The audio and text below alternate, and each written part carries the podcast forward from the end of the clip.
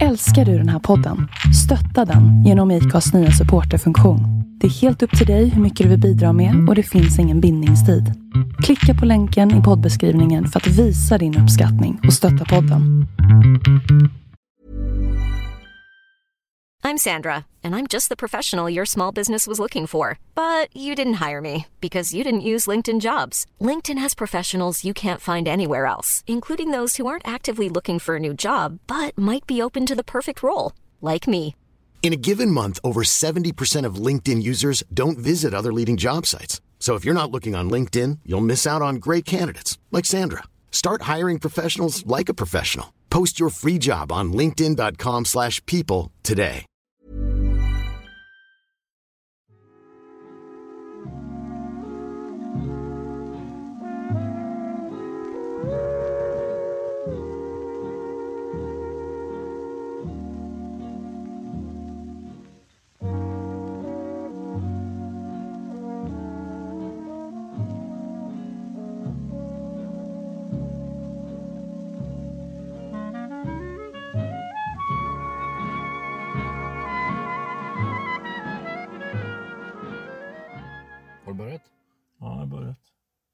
Mhm. Nu sitter vi i en fin studio. Det vill säga min bil. Det är inte bara att det är en, min bil eller att det är en Volvo. Utan vi sitter ute på vischan. Om du hör några kor som råmar så är det alldeles de du ser genom fönstret. Ja, det är första gången som vi poddar med publik. Ja, faktiskt.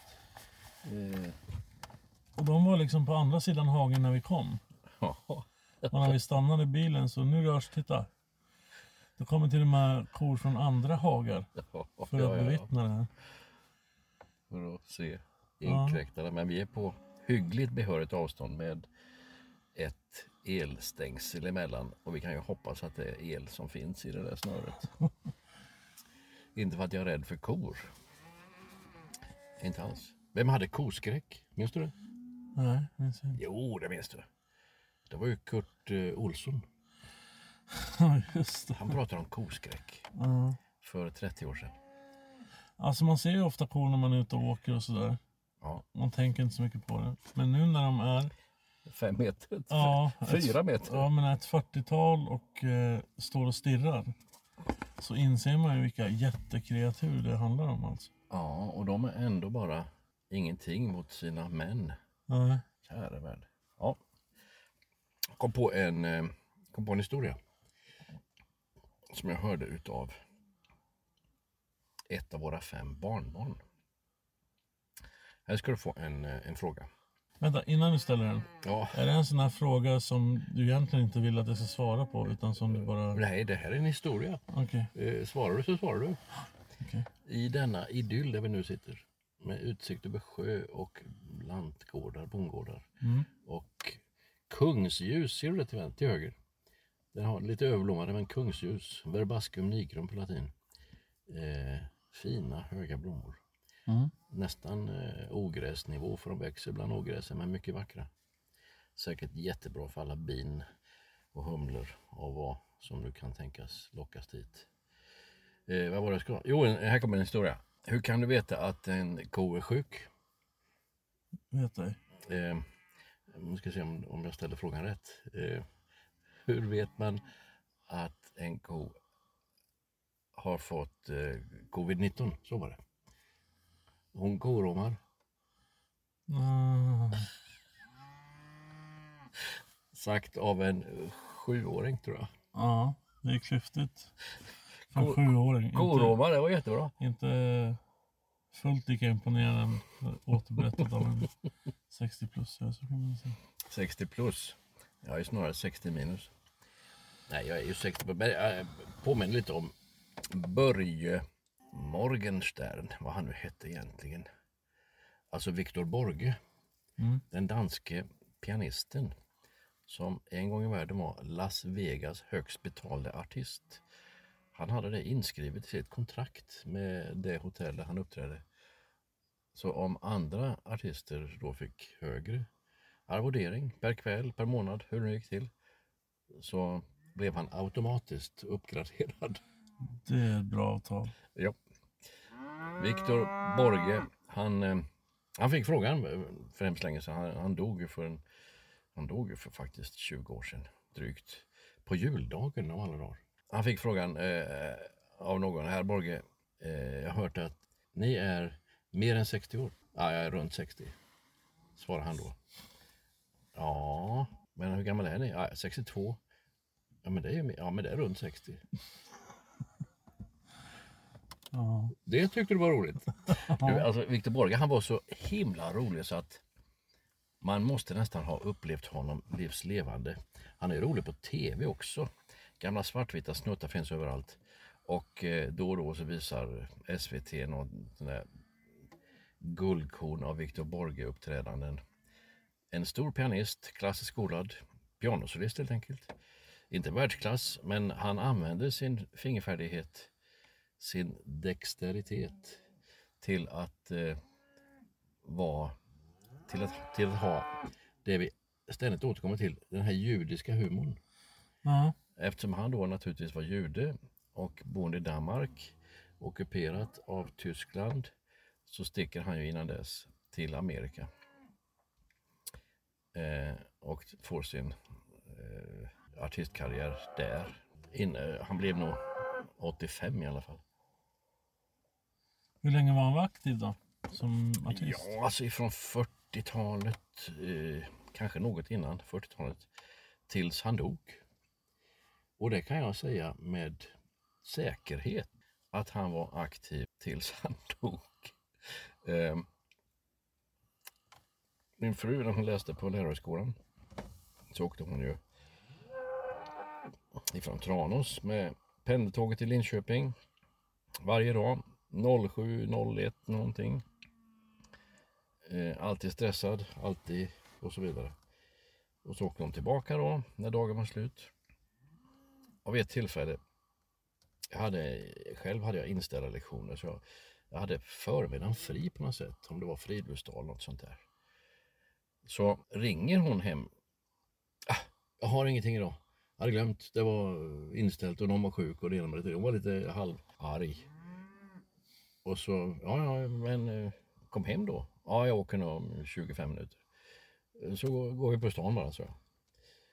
Och så mötte jag henne och så gick vi på ett konditori, numera nedlagt, gammalt fint konditori med neonskylt och allting. Asens konditori I Tranås? i Tranås. Och eh, satt där och drack kaffe, pratade och hon fick prata av sig sin ilska. Eh, och så var den borta och så eh, fanns det då på alla konditorier värda namnet tidningar med en sån här träpinne i, du vet. Man hängde upp tidningarna. Ja. Och så och då tog jag Östgötakorren. Bara för att den läser jag ju inte så ofta annars. Och så bläddrade jag i den medan vi satt och drack kaffe och så fick jag se. Ikväll uppträder Viktor Borge på konsert och kongress i Linköping. Gunilla, kolla! Viktor Borge. Vem är det? Ja, men det vet du väl. Eh, och så försökte förklara lite grann. Ja, det hade hon väl hört. Ikväll! Jag ringer direkt. Och så gjorde det. Ja, det är utsålt. Nej, vi har två biljetter kvar. Ja, då tar vi dem. Så åkte vi precis samma kväll tillbaka till Linköping för Gunilla. Och eh, såg denne märklige underhållare. Och det börjar med att han kommer ut på scenen, mycket nedsläckt, bara en svag spott som följer honom ut på scenen. Han ser ganska bister ut. Han går sakta. Han tittar ut över publiken. Inga leenden, ingenting. Så böjer han sig sakta framåt. Får applåder. Böjer sig sakta upp uppåt. Applåderna tystnar. Och så öppnar han munnen och blåser ut rök som han haft i munnen hela tiden. Hans vanligt cigarettrök. Sån är han. Ja. Det var en upplevelse. Sen samma år, juldagen, så dog han. Och detta var 1900? Mm, 99 kan det ha varit. Oj. 98. Det bör nog ha varit ja, 99 eller 98. Och eh, jo, det, var en upplevelse. Han körde allting på engelska. Även om han naturligtvis kunde danska men för att vi svenskar skulle förstå alla vitsar och allting så, så körde han allting på, på engelska. Ja. Och så en del av den där tricken eller hans skämt och så där vidare det har man ju hört och sett. Och så spelar han ett stycke, dramatiskt stycke. Och sen när det är som mest dramatiskt så, så ska han ramla av pianopallen. Och plocka upp ur pianopallen ett bilbälte så han sitter fast stadigare. Och så slutar han och vänder sig mot publiken. Ja, nu vet jag att ni vet att jag snart kommer ramla av pianopallen. Men nu är jag så gammal så att min läkare har förbjudit mig att köra det här numret. Så jag bara fortsätter spela och så dammar han på. Och så ramlar han naturligtvis av. Vänder sig om, lyfter på locket, tar fram säkerhetsbältet. Så han gör liksom en extra finurlighet av ett redan gammalt skämt. ja. Judisk humor. Att uh, reinvent yourself. Liksom. Ja, Ja, ja det finns det var många. en lång inledning. Jag vet inte varför jag började på den. Nej, men det, jag tycker det är fascinerande med den gamla skolan. Och vi har pratat om det tidigare med, med, med eh, Hasse och Tage och allt sånt där. Ja. Men eh, det det är svårt att uppskatta den underhållning som produceras idag på många sätt. ja, för dig och mig. I alla fall för mig. Men för dina barn. Mm. Men de, det är ju som jag sagt tidigare, de skrattar ju lika mycket åt Papphammar som Ja, ja. åt JLC eller något annat sånt där. Ja, men en Papphammar. Han kör ju slapstick, snubbelhumor. Mm. Eh, eftersom det har förmodligen i alla tider alltid varit roligt. Ja. Och ser när någon ramlar. Ser när någon snubblar på någonting. Står på näsan och slår sig. Eh, det låter ju eh, vidrigt egentligen. Men det är det inte, det är rätt kul. Ja. Och se hur man tar sig förbi en sån här snubbling. Ja, det, tar, det är liksom... Det finns viss humor som aldrig blir gammal på något sätt, som inte har något bäst före-datum. Ja, oh ja.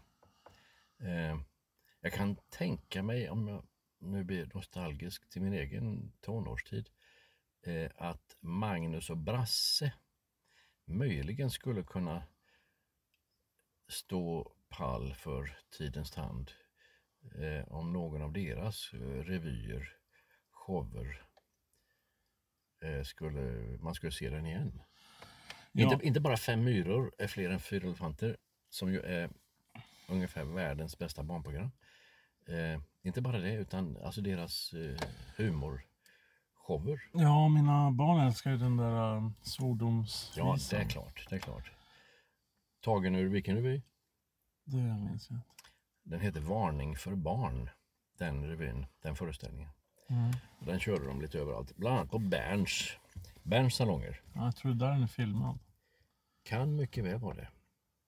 Kan mycket väl. Den var inte filmad då jag var där med en trevlig flicka. När jag nämligen gjorde vapenfri. Vapenfri militärtjänst på den tiden, då hade man möjlighet att åka tåg billigt och ständigt och jämt. Det kostade ingenting i stort sett.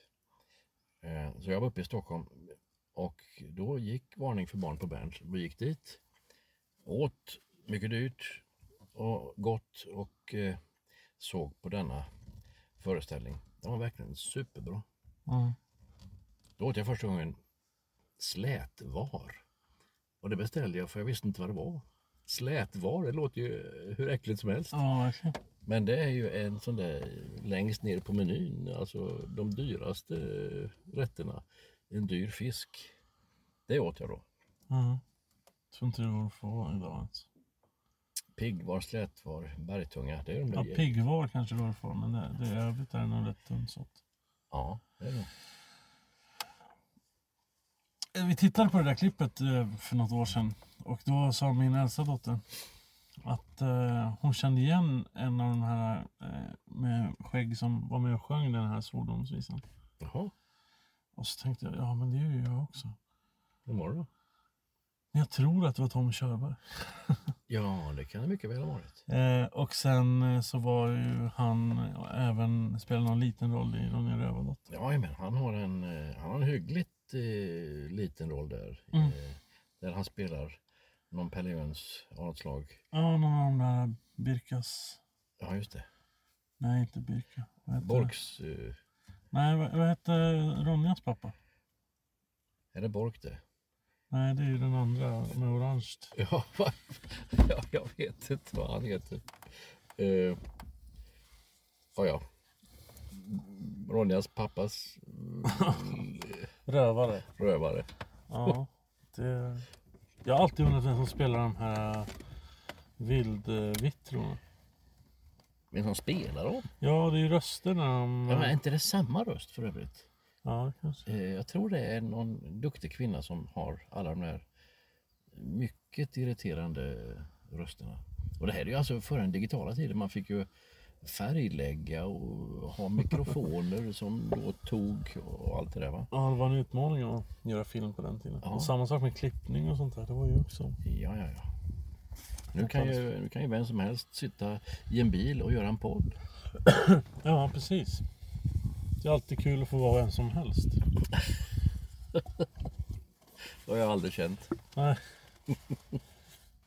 Men du, alltså eh, i ditt, med din finska bakgrund och eh, din Södertälje och norrländska och belastning här. När vi kom och åkte här, Belastning. ja det är klart det är. När vi kom och åkte här så, så sa du så här småländskt kan det inte bli mer än så här småländskt. Och jag håller med dig. Du har ogräs, bearbetade, jobbade hagar med stora stengärdsgårdar, stenrösen, sedan 100-150 år tillbaka. Upplagda, mycket fint upplagda. Så har du en sjö och så har du en gård som inte brukas på det vanliga sättet. Där någon sonson, sonson nu bor med sin fru. Jobbar någon annanstans och bor ändå på landet. Nej men eh, det här med sten. Mm. är det som jag tycker symboliserar den, den eh, småländska myllan på något sätt. Ja, ja. Oh, ja. Ehm, och sen har jag sett det på ett ställe tidigare och det är Sörmland. Där finns det också mycket sten i. Men också mycket sån här run, runstenar. Heter det så? Ja, det, det är ju också sten. Runstenar, det är ju... Ja, Ja, alltså det är klart det är sten men inte småländsk sten Nej, nej, man gräver marken. Nej, men alltså liksom... eh, eh, Nu tänkte jag vad som är mer signifikativt för den sörmländska Ja, ja. landet på något sätt. Att det finns mycket runstenar. Jo, men det är inte så konstigt för att därifrån åkte man ju ut på Ledung. Man åkte iväg. I, vad tror du? Fanns det någon viking från Småland? Nej. Inte så- någon. Nej, men, men å andra sidan så skriver man inte vykort innan man åker. Det gör man när man... Ja, men de där runstenarna de är ju de är ju egentligen till för att hugfästa minnet av någon som har dött eller någon som har varit extra stor eller någon som varit extra viktig. Och då högg man in det. Eh, inte långt härifrån ligger ju Rök med den största runstenen som finns tror jag. Fortfarande ganska odechiffrerad, oöversatt. För att den är så svår. Med runor på kanten och på bak och framsida. Eh, det, det är värt ett besök bara åka till Rök för att se rökstenen. Vad är det som gör att den är så svår? Man är inte överens om hur den ska översättas och tolkas och den är det finns två runalfabet, ett yngre och ett äldre. Och den här har liksom ett tredje. Eh, de vanliga runstenarna de, de kan vem som helst läsa. Ingvarstenarna i Uppland till exempel. Det finns jättemånga sådana. De heter så efter Ingvar som åkte ut i, i härnad. Eh, han åkte verkligen imponerande långt. På alla sjöar med sina flatbottnade, mycket sjövärdiga båtar. Eh, på alla åar menar jag, floder. In i Ryssland, ner till Kiev, nästa flod, ner till Svarta havet och vid Svarta havet, det är ju, en, det är ju ett hav alltså, fast det är en sjö. Det är ju jättestort. Vid dess östra kust så går de in på den farbara, mest farbara floden där. Och så lyfter de båten. Sen bär de båtskrället över de kaukasiska bergen. Motsvarande in i Azerbajdzjan. Och där möter då eh, Kaspiska havet. Den största sjön i världen. Från den näst största till den största sjön i världen. Han dör sen där, Ingvar. Eh, men eh, det står om honom att han gav örnen föda. Ja. Det betyder att han dödade många. Jag lyssnar på en, eh, en historiepodd med Anders Lundin som jag tycker är jätteintressant. Det är inte långa avsnitt och det är hyfsat begripligt vad de pratar om. Ja. Där pratar de just om, om vikingatiden och hur man är, alltså var legosoldater. Ja, ja. Där nere i, vad heter det, där nuvarande Turkiet ligger. Och, Nuvarande Istanbul. ja, Jajamän. vad hette det då? Ja, då heter det Konstantinopel. Ja, precis. Där var de liksom och blev utskickade av eh, någon stackars turk någonstans. Och eh, eh, hämta in, eh, inkassera skulder Ja, ja, ja. och allt sånt där. Någon stackars turk. Det var ju själve överste kucken där. Ja, Eh, Men det är, det är före Turkiet, det är före Osmanska riket. Konstantinopel faller ju 1453 och då blir det ju muslimskt. mm, Även om den grekiska kyrkan då är kvar som en liten enklav mitt i. Och Hagia Sofia, du vet den här stora minareten. Eller den Ja. stora eh, kyrkan som nu är museum. Och som den här fåntratten Erdogan har gjort om till moské Ja. nu härom månaden. mitt i Corona. Och Ja, ja. Han, han är ju inte lite korkad än. Eh, Nej. Så, men de där vikingarna som åker dit, det är Sveavikingar. Mm. Och de heter inte vikingar.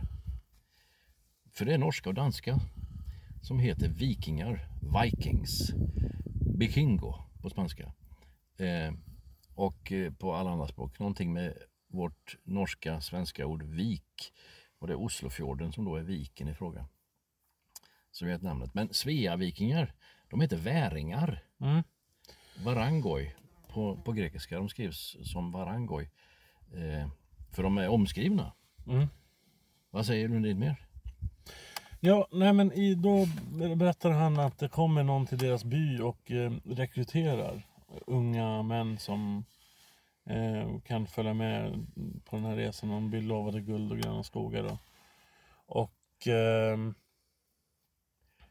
de äldre är ju emot det här. Det här är bara lurendrejeri, ni ska inte göra det här. Så det här är liksom första gången som man på något sätt dokumenterat kan se att yngre männen går emot sina fäder liksom. Ja, ja, ja. ja. Och ger sig ut på den här resan. Och sen är de borta i fyra år. Vill, eh, lovade guld och gröna skogar och mark och vad de nu är. ja.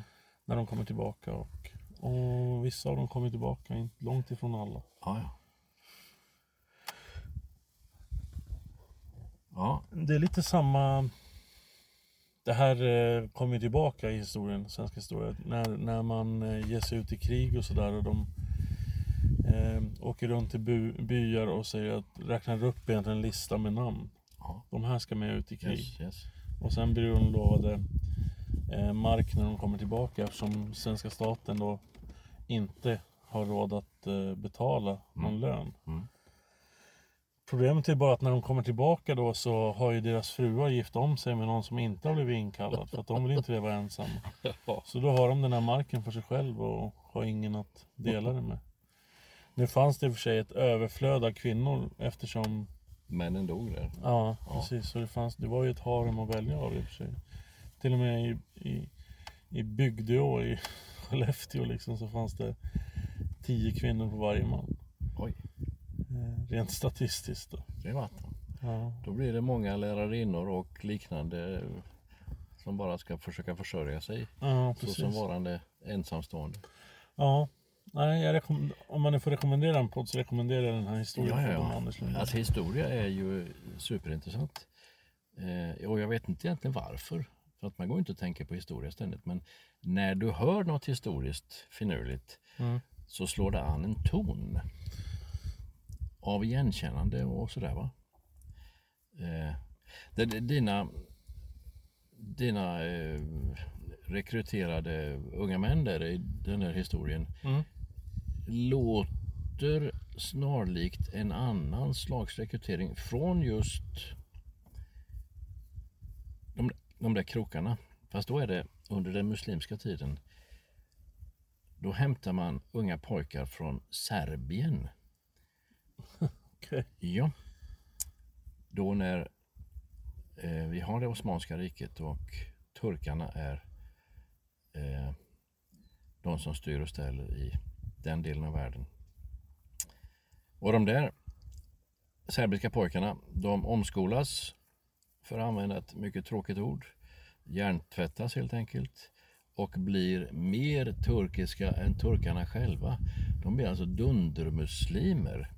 Kommer tillbaka med rak rygg och fjäder i hatten och är eh, den tidens då härskare över sina gamla eh, områden. De heter janitjarer. De där eh, specialkrigarna. Och de används sen som livvakt och militär och överhuvudtaget för att hålla koll på Balkanhalvön. Då är det för detta serbiska unga män som har blivit omskolade. Och det har, det har varit... Eh, det är därför som vi har en stor del muslimer i Bosnien. Eh, därför att de tar med sig sin muslimska identitet och muslimbefolkningen i före detta Jugoslavien Mm. kommer av dessa. Anledningen till att jag började lyssna på den här podden var ju för att första avsnittet handlade om Ådalen som jag är väldigt fascinerad av naturligtvis. Ja, ja, nu är det din bakgård verkligen. Ja, men det kommer också ett avsnitt om just det här med, med Balkankriget, vad som hände då. Och, Jaha, eh, ja, det är väldigt mycket intervjuer om, med, med överlevare som dels stannar kvar men dels sådana som har flytt också. Ja, det är klart. Men anledningen till att det är intressant är ju för att det är på något sätt är det ju någonting man kan föreställa sig hur saker och ting var. Det är jättesvårt att föreställa sig hur saker och ting kommer bli. Så att jag, jag tror att det är en del av sanningen. Ja, alltså du kan inte, man kan ju inte veta hur det ska bli. Däremot så kan du ha ett hyggligt, en hygglig ammunition, ett hyggligt förråd. Om du är påläst och kunnig i hur det har varit. Ja, För att tolka in någonting som kan bli. Eh, finns en ambassadör, en svensk ambassadör, han är säkert pensionerad nu. Han har varit ambassadör i mängder av länder. Eh, jätteduktig, han heter Ingmar Karlsson, märkligt nog. De flesta ambassadörer heter ju Strålenstjärna och Winkelknekt och sånt där. eller Juholt. Ja. Men den här han är inte någon avpoliterad gammal politiker utan han är alltså en tvättäkta diplomat. Ingmar Karlsson. Han har skrivit böcker om de länder han har varit ambassadör i. Mycket initierat. Jättebra böcker. Eh, och han, han är verkligen en som kan säga ja, så här har det varit sedan si och så och nu kommer det säkert bli så. Bara för att han är påläst. Ingmar Karlsson. Ja. Vad hette han, eh, han stats... Eh, som jobbade på UD också, Hans... Som blev sen eh, också ambassadör i något krigshärjat land. Hans. Det var också en hjälp, hjälp att ta reda på. Nej men i nutid alltså. Eh, Det finns en Hans Dahlborg. Ja, hette han Dahlborg verkligen? Eller Dahlberg. Dahlgren? Dahlgren kan han Ja. mycket väl heta. Eh, ha- Han är ju... Alltså det finns ju några så här... eh, Topp tre är ju så här... New York, eh, Washington och säg något mer. Ja, New, Paris, York, typ. New York har ju ingen ambassadör. Nej men alltså att vara svensk. Ja, alltså, jo, utan tvekan så är Washington det är nummer ett. Sen kommer London och sen kommer möjligen Paris och Rom som nummer fyra, Berlin sen. Eh, oh ja, det är utan tvekan alltså. Och en... där kommer ju inte någon Ingvar Carlsson in. Eller Carlsson. nej, nej, nej. Han har ju fått vara ambassadör i sådana länder som Bulgarien och dit ingen annan vill åka. Nej. Eh, Island, Juholt. Ja, men han fick väl något Vietnam nu eller? Ja, det kanske Att han är. hans fru kommer jobba där eller något. Jaha, häftigt. Ja. Hans karriär har ju verkligen gått upp och ner. Ja, i alla fall hit och dit. Ja. Nej, men så i, när det gäller Washington, där sitter inte någon Sven Pettersson utan då är det vaktmästare till exempel. Eh, och just vaktmästare, Wilhelm Wachtmeister, han har varit ambassadör där. Han är ju död nu men eh, i så här 40 år. Mm. Känd och välkänd och erkänd av Vita huset oberoende av president. Jag tror han var redan på Kennedys tid och framåt. Eh, Och sen var ju han, vad heter han, Jan som varit eh, minister sen. Vad heter ja? Jan Eliasson. ja. Han, och han har varit i FN och eh, gjort vad man nu gör för nytta där. Ja, men typ vice generalsekreterare Ja, ja, eller Oh, något sånt där. Eh, så Sverige. Sverige och Norge har levererat många toppnamn till FN. Den första var ju norsk, Trygve Lie. Och eh, sen kom Dag Hammarskjöld. Så att det, det är mycket eh, som två små ynka länder har kunnat leverera till den här väderballongen som vi kallar för FN. Ja, men det handlar ju om att vi eh, lever i ett, ett stabilt eh, samhälle. Ja, nästa- och inte, ingen kan reta sig på Norge eller Sverige. Nej, för vi är så tysta och timida. Till Zlatan kom. Ja, ja, ja, ja, ja. Nej, men det är nog så. Eh, om man har, om man ska säga någonting positivt eller neutralt, snarare neutralpositivt, så är det då Sverige och Norge, eh, Skandinavien, Mm. eh, Finland utan tvekan, fast det är ju mera mössan i hand alltså. Men där gick ju deras förre president Tarja Halonen ut och sa att, eh, de, eh, att Sverige har misslyckats med coronastrategin för att det, för att det är, eller leds av män. I, Ja, de, i, de, I de länder där det är finska, eller kvinnliga. Ja, det är ju bara Finland. Nej, Nya Zeeland har ju också, Ja, de har ju också lyckats fantastiskt Du, bra. alltså nu ska vi, gå, nu ska vi profetera lite grann här. Eh, nu ska vi ta händelserna i, gå händelserna i förväg. Eh, Nya Zeeland har ju, läste häromdagen, noll fall på 100 dagar. Och det är inte så konstigt. Dels är det en ö och dels är den stängd. Eh, och det är på inget sätt till deras fördel om nu en andra våg av covid-19 kommer. De får fortfarande vara stängda och isolerade om de vill. Eh, och de måste vara det för att kunna skydda sig från en andra våg. Men Anders Tegnell, han är ju säkert en väldigt tillbakadragen och timid general, det tror jag. Han kommer kunna blinka åt dem. Ja, vad var det jag sa? Nu i Sverige har vi ingen andra våg. Och ni andra stackare, ni kan, ni kan ha det. Det var profetian. Ja. Och den är ju inte säker. Men Nej kan- men det är mycket som tyder på det och sen man, man ser också hur snacket går i omvärlden. ja, Att eh, det där var kanske inte så dumt ändå. ja, Och lite den attityden. Ja. Och för tre månader sedan så var vi ju dummaste, ja, dummaste barnet i lekparken. ja, oh ja. Men märkligt att eh, Finland eh, har stängt ner sådant. Eller Ja. stängt Sverige snarare. Eh, det har de ju. Ja, Norge beskyller ju Sverige för att eh, ha, ha dragit igång andra vågen där. Så att eh, det är inte lätt att vara svensk. Det ska man ha klart för sig. Jo, i Sverige, men inte mycket mer. Ja, i Småland. Ja. Men det är nog värre att vara örebroare tror jag. Ja, De har ju liksom allt emot sig där. ja. Jag läste om, läste om en kvinna som var duktig eh, i sitt arbete. Hon jobbade i en guldsmedsbutik i Stockholm. Och eh, så skulle hon flytta därifrån, om det nu var till någon skulle öppna en filial tror jag till denna guldsmedsbutik. Eh, hur det nu var så kom hon till Svedboms i Vetlanda. Kunglig leverantör. Alltså de hade, det var i lilla Vetlanda fanns det en guldsmedsbutik, affär, kedja, fast man sa inte så på den tiden. Eh, hon hamnade där och skulle då i sin tur öppna upp någonstans där det inte fanns. Och då var det Vimmerby och Tranås som stod för alternativen. Åkte hon till Vimmerby. Det som talade emot Vimmerby var att det fanns redan en guldsmedsaffär där. Sen åkte hon till Tranås. Men där kunde hon inte starta en guldsmedsaffär. Av ett enda skäl. I Tranås hade man så ful dialekt.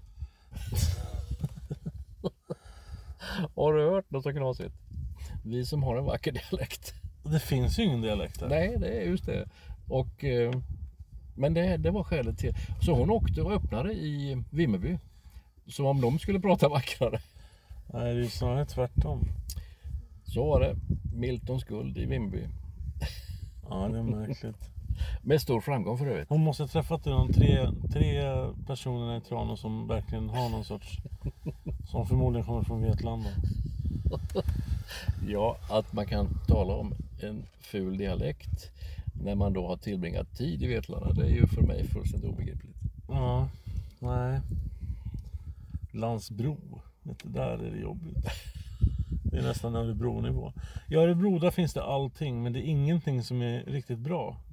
Sluta, det är en stor och vacker stad. Jo, men alltså man har ett hyfsat universitet. Man har ett hyfsat hockeylag. Man har ett hyfsat fotbollslag. Man har hyfsat residens. Liksom så här, allt är så här. Lagom lite. Och så är det så symbios med deras dialekt. Ja, det är lite jobbigt. Men det är inte fullt så jobbigt. du, alltså det blev formellt utsett till universitet i Örebro. Örebro högskola blev Örebro universitet under kraftiga protester från resten av den akademiska världen. Och det är ju regeringen som kallar universitet för universitet. Mm. Det är ju en regeringsfråga. Hur kommer det sig att Örebro blev universitet? Ja, man kan ju tänka sig att det har någonting med att Göran Persson har en hedersdoktor där. Det är enbart det. Göran Persson blev hedersdoktorerad av Örebro högskola och sen blev det universitet efter det. Strax därefter, det gick väl något år. Eh, och ja, För att det inte skulle vara supertydligt. ja, ja. Ja, det är, det är mycket märkligt. Men hedersdoktorat är inte så tokigt som det låter.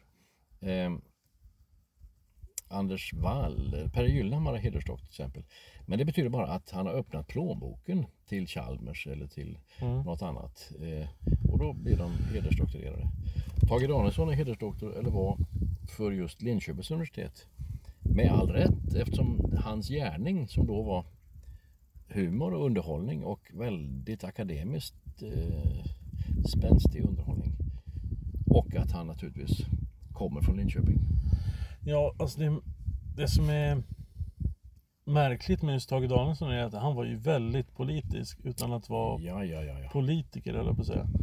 Utan han... Eh, alltså, jag har hört någon sån här, den här, när det var den här kärnkraftsgrejen. ja, Då hade, han- skrev han ju någon jättelång dikt där. ja.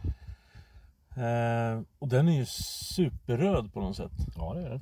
Men det blir ändå så här accepterat av, Och roligt. ja, av världen. Det tycker jag är otroligt fascinerande. Mm.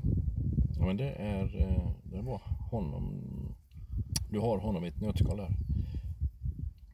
Finurlig, fyndig, väl rimmat. Mm. Och, eh, eller likadant med Tage fast han var inte Han var mera slagfärdig. Eh, Det var lite mer mm, vad ska jag säga, intelligent skulle jag vilja säga bakom Tages humor. Mm. Men Hasse Alfredson var Hasse var slagfärdig. Och de två ihop var dynamit. Ja, det är, det är ju en, fortfarande en av de mest sorgliga insikter jag haft när jag insåg att Tage Danielsson inte levde längre. Vad var du, nyfödd då eller? Nej men alltså när jag upptäckte, min, min första kontakt med Hasse och Tage var när de var med i en film med Saltkråkan. Ja, ja, ja. När de sp- spelade typ så här smuggel... Ja, ruskprick och knorrhane heter, Ja, de, heter de där. Det var min första kontakt och efter det så, då var jag ju inte jag mer än, Några år. ja men kanske 4, 5, 6 år. Ja. Och därefter växte mitt intresse för dem otroligt mycket. Ja, Sen var ju Hasse var ju eh, chef på Skansen så det kände ja, man ju till. Och. Men sen någonstans i 10-12 års ål- åldern då inser jag att Tage Danielsson inte lever längre. Ja. Och det var ju en jättechock och en jättesorg för jag gillade verkligen Han var ju lite som, har du sett de här Måns och Anders? ja, Det är lite samma grej över det. En skåning och en östgöte som är lite så här. ja faktiskt. Östgöten är jättelång och, och skåningen är bara konstig liksom. Så, så ja, nej men det är ett vinnande koncept som vi säger. Mm. Och eh, han drog igång sommarprogrammen. Tage Rönnsson när han var underhållningschef på Sveriges Radio. Eh, för radiodelen. Allting heter ju Sveriges Radio, även TVn. Men då var han chef för och drog igång Sommar som då har funnits i 60 år. Eller mer. Eh, det är lite... Eh, sen slutar han där och blir heltidskomiker. Och författare och debattör och allting. Skansen-chef. Nej, eh, Tage. Jaha, Tage. Ja. Du sa Hasse. Sa jag Hasse? Ja, ja, Ja. jag blandade ihop dem. Men det var Tage som var chef för underhållningen. Ja. Ehm, på tal om Örebro, de har ju också, eh, vad heter det, THS där? Nej, nej inte THS, de har en andra. ALT, ALT, ja. Som står för, Eh, nu ska vi se här. är det inte Akademi för lärande och teologi? Ja, ja det stämmer nog. Det är, då? Eh, är det inte ledarskap och... det är nog ledarskap och teologi, Ja, inte lärande och teologi. Det stämmer nog. Och Ja. många duktiga pastorer har kommit ut genom den. Det ska man ju ha klart för sig. ju alltså Örebro är, Örebromissionen, det som heter IFK nu, är en kraft att räkna med. Och har alltid varit. Han som startade heter John Ångman. Ångman med O som är Olle. Ja. Eh, och en makalöst driftig predikant och duktig. Han gör ju så att vi får Örebro baptister och Stockholmsbaptister. Eh, därför att baptistsamfundet de har ju då skjutit sig själva i foten när de utesluter Levi Petrus eh, från eh, baptistsamfundet. Det sker 1913. Och han är då eh, pastor och ledare för Philadelphia kyrkan i Stockholm. Då, 1913. 70 medlemmar. Men han är allt för yvig och allt för allting så han får inte vara med längre. Sen skjuter de sig i andra foten när John Ångman inte heller omhuldas på det sättet som de, eh, alltså han är för egen. Och det är inget nytt. Så har det varit i kyrkohistorien. Så är det alltså redan i apostlagärningarna. När Paulus och Johannes Markus går skilda vägar. Eh, för Paulus är arg på honom. Nej, han har inte med mig att göra. Nu tar jag med en annan istället och så tar han med sig Timoteus. Eller om det är Lukas eller båda. Och eh, Johannes Markus får vara med Barnabas. Och gör en stor insats ändå naturligtvis. Och skriver sen Markus evangelium, bara det. Som har förändrat världen på ett sätt som få skrifter har. Men det, det är tydligt så att här har vi en schism. Olika förhållningssätt att se på mission, Guds rike, Golgata och ändå blir det bra. Mm. Men sen säckar ju baptistsamfundet ihop för att de blir aldrig bättre efter det. Utan det går åt skogen och nu har de ju säckat ihop ordentligt. Ja, nu existerar de ju knappt. Nej, de heter ju Ekumenia och har försvunnit in i någon töcken som hette Missionsförbundet. Ekumenia, det är ju ungdoms... Ja, Ekumenia-samfundet menar jag. Ekumeniakyrkan. Ja. Ekumenia, Det tillhör i och för sig Missionskyrkan och... ja, oh ja, alltså vi tillhör ju det. Eh, Men eh, det är ju alltså Ekumenia Ja, men det, de, man brukar ju lite elakt säga att det är en 80 plus församling, det där baptist. Jo men det är det, det är det verkligen. Eh, typ nio medlemmar. Nej, det ska ju inte vara. Men du alltså, tillbaka till Petrus. 70 medlemmar 1913 och 10 år senare har de 2000 medlemmar. Om det ens räcker med 2000. Nej, 1923 är det 2000. Och, 1923? ja, Okej. och eh, nu är det ju mycket, mycket större. Eh, men det är den utvecklingen som det kan bli när man inte spär ut. När man är sänd och läst och förstådd. Alltså du kan ju säga till din granne någonting sant och riktigt ur ditt personliga liv, ur Guds ord. Du kan ta ett bibelord rakt av och han eller hon struntar i det eller berörs av det. Mm. Eh, det är inte din uppgift. Det är jag planterade, Apollos vattnade, men Gud gav växten, skriver Paulus. Alltså, problemet med förkunnelse Ja, är att eh, det är allt för få pastorer som, som kopplar det till någonting som går att greppa idag.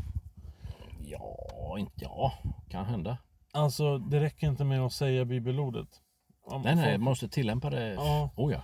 Och det är ju allt för få, speciellt den äldre generationen som på något sätt tycker att de gör någonting styggt om de gör det. Ja, ja. Ehm, sen blir det bättre och bättre. Men jag kan inte relatera till någon som bara brabblar bibelord.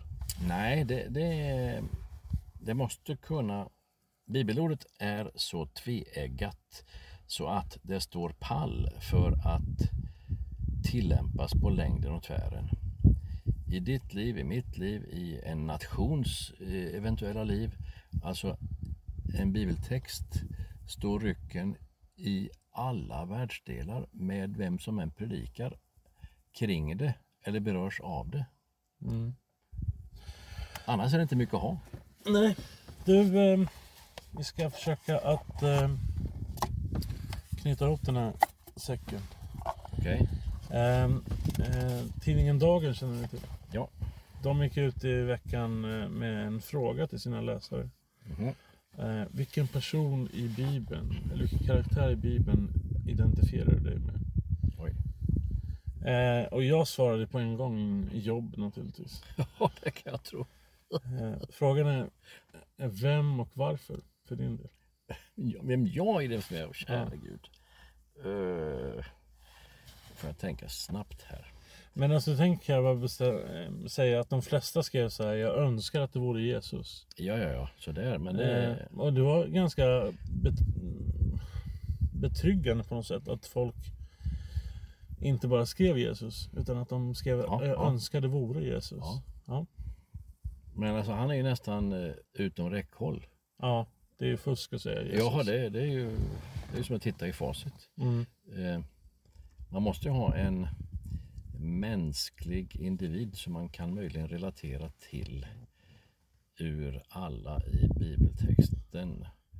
Det här tar ju en timme att tänka och får jag ta ett snabbt svar istället. Då tager jag Markus Och varför? för att han och Paulus blev ovänner. Och han säckade inte ihop ändå. Blev med det kortaste evangeliet, det minst ordrika och det äldsta ändå viktig som attan. Sen så eh, blir han ju som alla andra eh, missionärer i den kända världen. Från Spanien till Kina. Och eh, gör det han gör därför att han har, har varit med på tåget från första stund. Jag kommer säkert tänka på någon annan om en timma, men Markus med Marcus evangelium just nu.